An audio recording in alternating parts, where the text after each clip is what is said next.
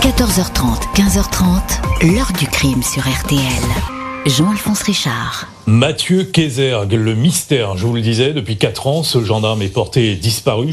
Il était parti en randonnée dans le cercle de Mafat en compagnie de deux amis. Eux sont rentrés chez eux, mais pas lui. Alors, où est passé Mathieu Kézergue? Bonjour, cinq ans que Mathieu Kézergue a disparu, comme englouti dans l'un des paysages les plus monumentaux de l'île de la Réunion.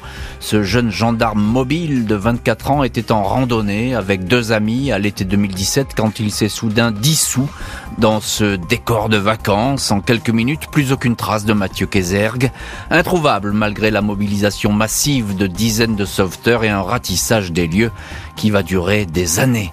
Le doute va s'installer. Mathieu Kézergue a-t-il été victime sur ce sentier escarpé d'une chute mortelle? Mais dans ce cas-là, pourquoi n'a-t-on jamais retrouvé son corps? Ou bien le scénario de cette disparition est-il plus complexe, impliquant des tiers, une ou deux personnes Le fait qu'après bien des hésitations, la police, la justice a ouvert une enquête pour homicide involontaire et que deux hommes ont été mis en examen. Pas suffisant toutefois pour faire jaillir à ce jour la vérité. Pourquoi un tel silence sur cette affaire? Quelle est cette étrange photo que Mathieu a envoyée juste avant de disparaître?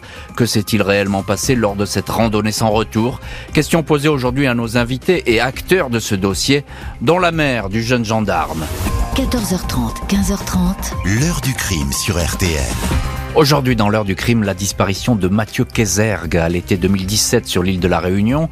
Ce jeune gendarme ne va plus donner signe de vie à l'issue d'une randonnée entreprise avec deux amis. Ce vendredi 23 juin 2017 à 20h15, Pascal Q, adjudant-chef de gendarmerie, appelle la brigade de gendarmerie de la possession sur la côte nord-ouest de l'île de la Réunion. Le militaire explique être avec un ami, Christophe J, un civil, compagnon d'une gendarme de la brigade. Ils viennent de rentrer d'une journée de randonnée dans le massif voisin, le cirque naturel de Mafat, direction très prisée des marcheurs locaux et des touristes. Les deux sportifs sont préoccupés. Ils ne savent pas trop quoi faire. Le troisième homme qui les accompagnait ne les a pas rejoints. Il s'agit de Mathieu Kézergue, jeune gendarme de 24 ans arrivé depuis un mois et demi sur l'île, détaché ici depuis la métropole pour une durée de trois mois. Les deux amis sont sans nouvelles de lui depuis la fin de l'après-midi. Il avait des crampes, il était fatigué, peut-être s'est-il blessé ou pire encore, il a pu faire une mauvaise chute. Le sentier que le trio a emprunté entre la brèche jusqu'au lieu dit Ticole est très escarpé, il comporte des promontoires dangereux, des précipices vertigineux. Malgré la nuit, les gendarmes lancent à 21h15 les premières recherches, aucune trace du randonneur. Le lendemain, les secouristes arpentent le sentier qui se termine en cul-de-sac au Ticol et oblige tout promeneur à revenir sur ses pas. La falaise est explorée, un hélicoptère va surnommer la zone ainsi que des drones en vain. Pascal et Christophe sont entendus. Ils expliquent avoir commencé leur randonnée le vendredi à 9h30. Le groupe est arrivé dans une seule voiture laissée sur le petit parking du Maïdo. Ils ont entrepris leur marche assez facile dans ce sens car le sentier à sens unique est en pente descendante. Aux alentours de midi, ils se sont arrêtés dans le gîte restaurant tenu par Thomas Judex. Ils ont dégusté un curry canard, une spécialité locale, dans une ambiance décontractée les gendarmes de la section de recherche de Saint-Denis apprendront plus tard que les trois hommes ont bu beaucoup d'alcool, deux punch chacun, une bouteille de vin à trois, puis deux digestifs selon le patron du gîte. À 15 heures, le trio reprend sa marche de retour, cette fois sur une pente raide, 6 km pour 1000 mètres de dénivelé. Pascal marche en tête, Mathieu suit, Christophe ferme la marche, Mathieu, le jeune gendarme, a des crampes, il ralentit et se laisse distancer. À 17h07 précise, Mathieu Kézergue adresse un curieux selfie à sa compagne, puis à 17h39 à sa mère via la messagerie Snapchat. Il s'affiche avec une grosse bosse sur le front, le visage meurtri par un hématome avec cette légende écrite sur fond noir qui couvre son regard. Ce n'est pas une bosse d'enfoiré, un type de langage inhabituel qui surprend ses interlocuteurs. Dans le même créneau horaire, le randonneur passe plusieurs coups de fil à Christophe, le seul à avoir un téléphone. Pascal a oublié le sien au gîte. La communication passe mal. Christophe assure avoir rappelé Mathieu en, en retour à 17h50 en lui disant de ne pas s'inquiéter.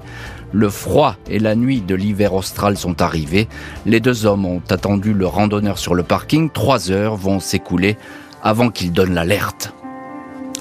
Les parents de Mathieu vont rapidement se rendre à la réunion. Ils ne vont pas retrouver leur fils et commencer à se poser bien des questions sur le scénario de cette évaporation. Mardi 27 juin 2017, soit quatre jours après le signalement de la disparition de Mathieu Kézergue, ses parents, originaires de Saint-Drézerie dans l'Hérault, arrivent à la Réunion. Son père, Jérôme, se rend immédiatement sur le lieu où aurait pu chuter Mathieu, un ravin abrupt où la végétation est dense, il ne peut pas aller bien loin, il ne trouve rien. Les gendarmes du peloton de haute montagne, aidés par un chien Saint-Hubert venu du continent, vont ratisser pendant de longues semaines le secteur à la recherche d'un En trois mois, l'odeur de deux hérissons morts a été repérée par des randonneurs. Mon fils pèse 64 kilos, qu'on ne l'ait pas retrouvé en 90 jours. Ce n'est pas possible, confie la mère au journal Le Midi Libre. Un enquêteur privé embauché par la famille, Jean-Claude Pénineau, déclare ne jamais avoir vu ça en 30 ans de carrière. Des enquêteurs s'étonnent eux aussi de l'absence de toute trace du jeune randonneur. Pas un objet, pas un morceau de tissu. Un gendarme qui participe aux recherches, Christophe Grange, confie même à la maman que selon lui, Mathieu ne se trouve pas dans le cirque de Mafat. Cinq ans plus tard, Christophe Grange, désormais ex-gendarme, confirmera ses propos. Je dirais qu'à 99,9%, que Mathieu n'était pas dans ce secteur-là. S'il avait été là, on l'aurait retrouvé, c'est clair. Samedi 9 septembre, un peu plus de deux mois après la disparition de Mathieu, un groupe de pique-niqueurs fait une spectaculaire déclaration à la gendarmerie. Ces six personnes se trouvaient au sud de l'île, sur la crête de Saint-Joseph, quand vers midi, un marcheur jeune et barbu les a accostés. Il était assoiffé et leur a demandé de l'eau. Des pique-niqueurs ont formellement reconnu Mathieu Kézergue, Jennifer, une participante en est sûre à 100%. Quand l'homme s'est éloigné, ils l'ont appelé par son prénom et ce dernier a fait un signe de la main. La famille, qui revient sur place pour de nouvelles recherches, auxquelles participent une cinquantaine de volontaires dans le secteur de Saint-Joseph, va voir ses espoirs s'évanouir. Le randonneur barbu n'était sans doute pas Mathieu. Que mon fils revienne, qu'on le retrouve, ce serait notre plus beau cadeau de Noël, dit Delphine Casergue. La famille rencontre le juge. Neuf mois vont s'écouler avant un coup de théâtre. 23 juin 2018, le procureur de Saint-Denis de la Réunion, Éric Tuffet, déclare Mathieu Kézergue officiellement décédé. Si la nouvelle révolte la famille, elle permet toutefois à la justice d'ouvrir une enquête pour homicide involontaire. Les investigations sur le terrain sont relancées, élargies. C'est une bonne nouvelle, commente alors l'avocat de la mère du disparu. Les deux randonneurs qui accompagnaient Mathieu se retrouvent subitement sur le devant de la scène. Pascal et Christophe avaient été placés en garde à vue un mois après la disparition, mais laissés libres 11 juillet. Ils sont mis en examen par le juge Pierre Jund pour non-assistance à personne en danger. Ils ont trop tardé à appeler les secours et se sont désintéressés du sort de leurs compagnons. Ils démentent ce scénario. Ils ont menti, c'est certain. Ils ne doivent pas avoir la conscience bien claire. Ils ont prétendu avoir attendu Mathieu au sommet alors qu'ils ont rejoint tout de suite leur voiture. Pourquoi avoir attendu trois heures pour donner l'alerte s'interroge alors Delphine Kézergue. Les deux compagnons de randonnée du disparu nient farouchement avoir commis une faute. Vont-ils alors obtenir l'annulation de leur mise en examen? 21 mai 2019, quasiment deux ans après la disparition de Mathieu Kézergue, Pascal et Christophe se retrouvent devant la chambre de l'instruction de la cour d'appel de Saint-Denis de la Réunion. Ils demandent l'abandon des poursuites à leur encontre pour non-assistance à personne en danger. Le parquet abonde dans leur sens et requiert l'abandon des charges dans une affaire considérée comme un malheureux accident. Qu'ils ne croient pas que je vais les laisser tranquilles, annonce la mère du disparu. Son avocat de l'époque, maître Jean-Marc Darigade, explique pourquoi les mises en examen doivent être maintenues en raison d'indices graves et concordants. Les mensonges sont la clé de voûte des témoignages des mises en examen, affirme l'avocat. Les deux hommes disent avoir ignoré que Mathieu s'était fait une bosse alors qu'il en aurait discuté avec lui au téléphone. Ils auraient menti, ajoute l'avocat, sur leur alcoolisation. L'un des randonneurs a enfin effacé un message de Mathieu de 70 secondes à 23 heures, alors que les recherches étaient déclenchées. Ce sont des attitudes suspectes, considère la famille. 2 juillet 2019, la Cour d'appel décide que les deux compagnons de randonnée restent mis en examen. Les charges selon lesquelles ils auraient donné de fausses informations au secours pour orienter les recherches, ces charges sont toutefois abandonnées. Quelques mois plus tard, l'affaire est confiée au service central du renseignement criminel de la gendarmerie, le SCRC, basé en région parisienne à Pontoise. Ces enquêteurs préconisent de nouvelles recherches à l'aplomb d'une falaise où se serait arrêté Mathieu Kézergue. Au mois d'avril 2020, 2020, le SCRC ouvre la porte à un autre scénario que celui du simple accident. Dans un rapport, il est noté, l'analyse des procédures met en évidence que les conditions de la disparition de Mathieu Kézergue ne sont pas totalement explicites. S'agit-il d'un accident ou d'un fait ayant pour cause la présence d'un tiers? s'interrogent les gendarmes. Malgré une enquête qui semble marquer le pas, les avocats de la famille vont multiplier les demandes d'actes sur des pistes en sommeil, la téléphonie ou encore la fameuse dernière photo du disparu. Les avocats de la famille Kézergue, maître Félix Salary et Jean-Charles Tessèdre, font feu de tout bois pour que des vérifications soient lancées sur certains points encore obscurs. Les magistrats font un blocage. Des actes qui étaient réalisables n'ont pas été faits, déplore-t-il. Les avocats exhument ainsi le fameux selfie adressé par Mathieu Kézergue à sa mère sur la messagerie Snapchat. Il s'affiche avec une bosse sur le front, mais la mise en scène de l'image retient l'attention.